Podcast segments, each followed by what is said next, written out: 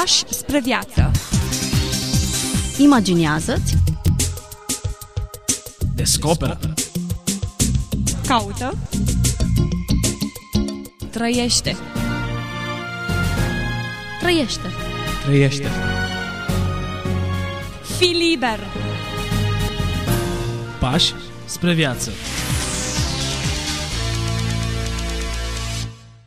Bine v-am regăsit, dragi ascultători, și astăzi la un nou episod. Bun revenit, îi spunem pastorului Ghiță Mocan în studioul nostru. Mă bucur și eu. Le-am promis ascultătorilor noștri în episodul trecut că vom continua o discuție din imnele pe care Efrem Sirul ni le-a lăsat moștenire. Acum, în timp ce spuneam lucrul acesta, mă gândeam, oare el era conștient că lasă o moștenire și că va ajunge atât de departe pe firul acesta sau era pur și simplu emanația unui moment, a unei trăiri pe care el o avea în Aș putea acel moment? îndrăzni un răspuns. De obicei, acest tip de scriitori, suntem în secolul IV după Hristos, ne aflăm în perioada aceea patristică, cum se numește ea, în perioada de aur a bisericii uh, și vorbim despre un personaj, dacă ne este îngăduit să-l numim așa, care de pe la jumătatea vieții uh, deja s-a retras din lume și s-a dus uh, spre viață pusnică, călugărească, uh, iar acest tip de slujitori, scriitori, poeți, la vremea aceea nu aveau conștiința aceasta a posterității, a, a unei opere care să rămână după ei. De altfel, potrivit uh, specialiștilor, cam tot ce ne-a rămas de la ei este din cauza ucenicilor lor, pentru că ei nici măcar nu scriau sau dacă scriau, nu ofereau spre multiplicare materialul Nici nu scris. exista atunci varianta Evident, multiplicării. evident. Și atunci uh, ar trebui să fim recunoscători uh, deopotrivă și ucenicilor care uh, scriau. Dar vreau să mai adaug ceva. Unii dintre marii trăitori cu Dumnezeu și marii oameni ai uh, creștinismului din acele vremuri nu știau ei înșiși carte și uh, pur și simplu dictau, în sensul că vorbeau, nu neapărat dictau, și uh, ucenicii culegeau anumite apoftegme, anumite maxime, cum spunem noi astăzi, anumite versuri, versificări și așa mai departe, dar ei nu știau carte. Asta mi se pare mai, mai interesant. De fapt, câți dintre ucenicii Mântuitorului știau carte? Da, sau în ce măsură Erau știau? Mă rog, pescari, dezbaterile, dezbaterea e în toi și în privința asta, Să dacă știi, știau carte era un ucenicii. lux în acea perioadă, Sigur, iar ei nu erau sigur. oameni ai literelor, erau Sigur. oameni pragmatici. Nu e în așa că meserie. pentru noi e, e greu să ne imaginăm acea perioadă, în perioadă de, de necunoaștere. Oare ne dăm seama ce privilegii avem să putem scormoni Da. prin toate scrierile, să înțelegem Da. și să lecturăm gândirile atâtor oameni, Da. să le analizăm, să tragem concluzii? Suntem niște răsfățați. Cred așadar că Efrem Sirul nu a știut ce impact va avea peste timp. Dar pentru că astăzi poposim în preajma lui, haideți să facem un scurt, foarte scurt rezumat al episodului trecut. Efrem Sirul, iată, unul din părinții bisericii, ne aflăm în Da, secolul născut al în anul patrulea. 306, aproximativ, nu se știe exact anul nașterii, se știe anul morții, 373, îndrăgit uh, de-a lungul secolelor și de o parte și de alta a creștinătății, adică și în răsărit și în apus. Uh, De asemenea, o informație interesantă ce am aflat-o și eu acum recent este că um, fostul papă, adică Benedict al XVI-lea, l-a declarat într-o anumită ocazie ca și doctor al bisericii pe Efrem Sirul. Acum această tit- titulatură de doctor al bisericii e o titulatură extrem de rară în creștinismul apusean, nu se acordă oricărui înaintaș, să zic așa, dar uh, acordându-i se, a fost așezat alături de Toma d'Aquino, de exemplu, care este doctor al bisericii în spațiul uh, apusean. Deci el se bucură de o recunoaștere uh, unanimă a întregii creștinătăți, punct pe care am vrut să-l, să-l menționez, pentru că cine are inima largă, în inima lui încape toată creștinătatea timpului său, iată că este receptat apoi de întreaga creștinătate. Poate această universalitate uh, cu care este recunoscut Efrem Sirul uh, spune de la sine uh, nivelul, anvergura acestui mare gânditor și această paradigmă cred că rămâne valabilă pentru orice generație. Cred că dacă în urma noastră rămân lucruri universale sau dacă suntem receptați după ce nu mai suntem fizic, dar suntem receptați de o pătură largă de, de creștini, de cititori, de iubitori, de înțelepciune, cred că faptul acesta este în sine o apreciere post-mortem, da. Să ne oprim la acest uh, poem, Imnele. Îmi place că Imnele, e da. o terminologie, Imnele Raiului. în preajma unui concept atât de ascuns și tainic, tânjim după acest rai, îl imaginăm, alții îl, um, îl nesocotesc considerându-l uh, vrabia de pe gard. În realitate, căutarea aceasta ne urmărește întreaga viață și o reproducem în tipare diferite și în momente diferite. În Inele Raiului, astăzi ne oprim asupra unui paragraf atât de frumos, de bea apuc să-l lecturăm. În fiecare seară, oamenii adorm închizându-și ploapele și trezindu-se în zor de zi. Lungimea nopții întunecate închipuie cât de departe e răsplătitorul. Lumina răsare și iată-l că vine. Nu vă faceți griji, fraților, și să nu credeți că lupta voastră va ține mult sau că departe e ziua învierii voastre. Căci iată, moartea noastră e deja în urma noastră și învierea ne stă înainte. E poezie aici. În asceza lui, în, în, în colțul lui de căutare, foarte interesant ce fragmente de ce reușește și ce armonie în cuvinte reușește să pună acest om. Și ce încărcătură pastorală, aș adăuga. Fiecare fragment are încărcătură pastorală, aici însă e exhortație, știți? E îndemn, pur și simplu, de tip apostolic, cum citim prin epistolele Noului Testament. Când apostolii îndemnau, îi îndemnau, îi cucereau, nu pe ascultători, pe cititori, pe, pe cei din bisericile respective. Avem sentimentul că suntem contemporani cu el, nu? Da. Atât de scurtă e distanța aceasta între moartea lui și moartea noastră, încât oarecum simultan așteptăm aceleași lucruri și reveniri. În acest exercițiu în care în fiecare seară închidem pleoapele și ne abandonăm somnului, repetăm experiența pe care o avea. Pe cât de scurtă e noaptea, pe cât de scurtă va fi moartea, iar învierea va veni. Frumoasă da. această alegorie. Da, e o analogie superbă între noaptea uzuală, nu noaptea fizică, eh, și noaptea morții, întunericul morții, adică adormirea într-un Hristos și învierea. Și el deja, cum vedeți la finalul eh, strofei, el deja se plasează între moarte și înviere. Spune, deja moartea noastră e în urma noastră, deși el era în viață. Spune, moartea deja ne este în urmă. Aici, la moartea e în urmă, putem să citim și un alt plan uh, teologic, uh, potrivit căruia se gândea la, la faptul că Hristos a învins moartea. Deci la lucrarea de pe cruce a Mântuitorului care învinge moartea în sensul că uh, îi dă o altă semnificație morții. Da? Nu o anulează, ci o învinge. Da? O diferență extrem de delicată, să spun așa. Dar adormirea în fiecare seară este, iată, un fel de repetiție pentru adormirea noastră în Hristos și apoi dimineața aceasta frumoasă a învierii. Lumina răsare, iată-l că vine. Ar trebui să ne temem de moarte? Există două extreme vis-a-vis de moarte. Oameni care au o fobie, nici măcar nu pronunță cuvântul. Alții pe care, care mistifică în sine moartea e, e urățenie. Nu, nu poți nici mistifica, nici ignora. E un eveniment care face parte din pur și simplu din linearitatea vieții noastre. Ca să rămânem totuși realiști în raport cu acest subiect delicat, trebuie să afirmăm că moartea este cea mai mare provocare a vieții și că omul nu se teme de nimic în ultimă instanță decât de, decât de moarte. Această, această teamă nu poate fi extirpată, de aceea să nu bagatelizăm subiectul și nici să nu-l mistificăm, cum se spunea. Cred că trebuie să rămânem într-un anumit respect față de evenimentul morții uh, și să încercăm a ne pregăti pentru el Uh, fără să ne pierdem cumpătul. Cumva, uh, moartea nu poate fi întâmpinată cu bucurie. Exact. Chiar dacă învierea ne stă înainte, așa sigur, cum ne invită Efrem Sirul, dar moartea e o realitate. Sigur, nu, nu, nu o întâmpinăm cu bucurie, nu ne dorim uh, să murim în felul acesta stoic, da?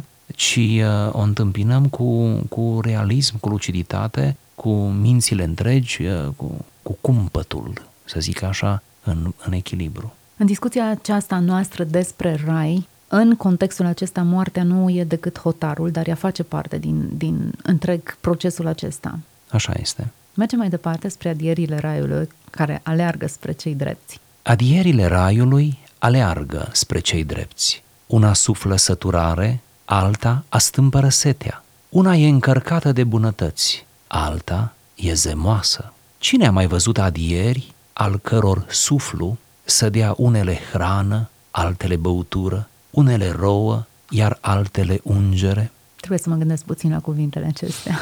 De nenumărate ori, analogia raiului e masă, izvor de apă, e asociat cu lucruri pe care, cu care noi ne hrănim și ne întreținem viața. în contextul acesta, aceste adieri nu sunt altceva decât niște miresme care vin și ne stâmpără această sete interioară. Setea e existentă, e reală, nu putem ignora, o umplem cu ce nu trebuie uneori, dar setea face parte din însăși existența noastră. Din nou avem și aici o analogie, pentru că toate aceste imne sunt clădite, dacă vreți, pe analogii. Apoi vin metaforele. Iar aici analogia este între cea mai teribilă nevoie fiziologică a omului, nevoia de apă, apoi cea de hrană. Și această nevoie fiziologică este pusă, iată, în, în, într-o frumoasă antiteză cu nevoia sufletului. Și atunci raiul rezolvă sau împlinește nevoia fundamentală a sufletului, așa cum hrana și apa îndeplinește nevoia fundamentală a trupului. Am fost făcut să ne fie sete. Pur și simplu, organismul nostru cere apă. E creat cu nevoia aceasta. Tocmai de ce există apa. Sigur. Am fost creat să tânjim după rai, după paradis, iar acesta adie și adierea lui ne satură. Ce frumos zice, adierile raiului aleargă spre cei drepți. Din nou, este, vedeți, aceeași idee, am mai întâlnit-o în emisiunea trecută. Raiul care ți iese înainte, raiul care te cucerește, raiul care te invită. Ca promisiune viitoare, dar ca adiere prezentă. N-ai putea crede într-o promisiune dacă n-ar exista câteva indicii care să-ți confirme că Sigur. există ceva. Raiul acesta deja există în noi, cel puțin ca formă interioară de căutare, chiar dacă nu e palpabil aici, dar există. Îl simțim, de aceea tânjim după Sigur. el. Pentru ca nădejdea să nu ne fie pură naivitate, ni se trimit semnale, nu? Ca să nu fie pură naivitate, să nu fie o copilărie. Iar acest suflu este hrană, băutură, rouă, ungere. Știți că este o carte, se numește Zvonurile altei lumi. Am citit-o de câteva ori, nu superbă. am putut sătura de ea. Și titlul e frumos, Așa Zvonurile altei lumi. Cumva acestea sunt adierile raiului. Încă nu avem raiul aici, încă ni-l imaginăm, încă tânjim după el, dar adierile acestea sunt atât de autentice încât nu îl putem ignora și nu putem să nu credem că este. Sigur. Frumoasă poezie. Mergem mai departe sau ne mai scăldăm în aceste cuvinte? Mergem mai departe.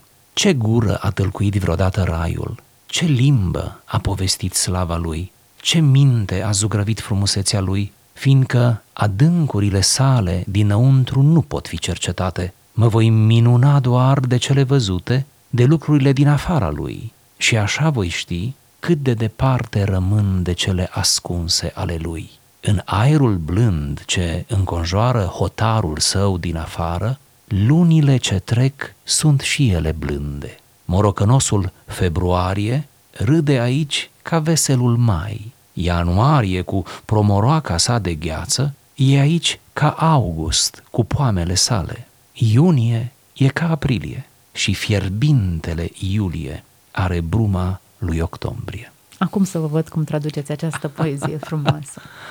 Iată o altă analogie între vremea sau clima temperată, nu? El se afla într-o parte a lumii cu climă temperată, cum și noi.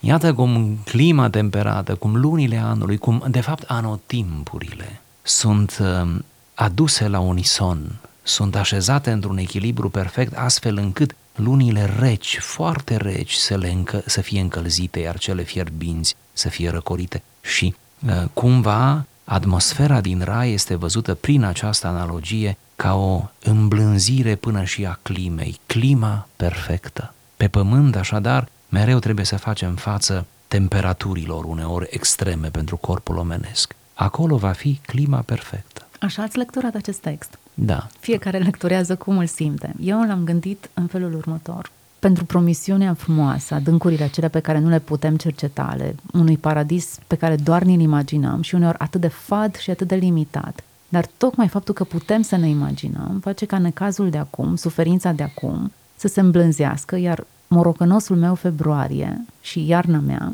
să vorbească despre un vesel mai Da, care e asta este imposibil o- să nu vină și în curtea mea pentru că există adierea aceasta. Asta e o înțelegere foarte aplicativă, îmi place. Poate mai feminină, dar Da. e modul în care am simțit eu textul acesta și poate că însuși Efrem îl lasă la latitudinea noastră Sigur. să ne-l zugrăvim cum Ce putem. frumoase sunt aceste texte pentru că îți lasă să ai propria hermeneutică. O plajă extinsă de interpretări în funcție de momentul în care Da. te găsești. Mă gândeam de câte ori nu ne imaginăm fad și m, simplist acest rai, atât de limitat. Și cred că în mod constant îl, îl limităm în înțelegerea noastră, dar sunt anumite scânteiere, anumite momente în care simțim că e ceva mult mai mult decât noi am descoperit și am văzut până acum. că acest frumos rai nu poate fi zugrăvit în frumusețea lui, nici exprimat. Sigur. Nu-l înțelegem, nu-l Decât cunoaștem. imaginat. Și imaginația noastră e limitată la experiența pe care am avut-o. Cum să-mi imaginez ceva ce n-am trăit și n-am auzit? Sigur. Doresc doar să adaug că nu e greșit, nu e blasfemiator ca uneori să ne imaginăm, uh, iată raiul, ceva intangibil pentru noi acum, uh, pornind de la elemente din preajma noastră, cum Efrem se joacă, Cu dacă mi anotimpurile. îngăduiți, cu anotimpurile. Și atunci nu e nimic greșit, încă, încă din potrivă, eu cred că Dumnezeu se simte, se simte bine, ne zâmbește. Atunci când ne jucăm cu imaginația Da, noastră. da, Îmi plăcea da. C.S. Lewis care se juca într-o carte beletristică, el a scris destul de bine, um, departe de pla- planeta trecută, se juca pur și simplu cu conceptele. De ce nu ți imagina o altă lume sau alte universuri Sigur. paralele în care toate lucrurile apar într-o altă culoare și altă Sigur, lumină? sigur, sigur. Imaginația e până la urmă un, un atribut al divinității. Ar fi păcat să încheiem dezbaterea noastră, discuția noastră despre Efrem Sirul, fără să elogiem imaginația, fără să a- afirmăm încă o dată un lucru deja cunoscut, că imaginația este un dar de la Dumnezeu, că de fapt ne-am născut cu imaginație și semănăm puțin cu Dumnezeu mm-hmm. când ne imaginăm. Și ați imagina uh, înseamnă foarte mult pentru sănătatea mentală. Deja ne spun asta specialiștii, nu? Mă simt sănătoasă atunci. De altfel, să spunem că nu putem trăi numai în realitate și că omul care trăiește exclusiv în realitatea propriei vieți va avea o viață grea, ba chiar va fi uneori extrem de trist, nefericit, uh, încărcat de amărăciune, nu? Uh, Copleșit de frustrări. Pentru că realitatea ne este mereu insuficientă. Acum, evadarea e un, un lucru frecvent, doar că locul în care evadează oamenii e greșit. Da. Oamenii evadează de la um, droguri, pornind spre tot felul de alte lucruri. E tot o evadare dintr-un prezent pe care nu-l poți administra. Da, este o evadare spre în afară, spre trup.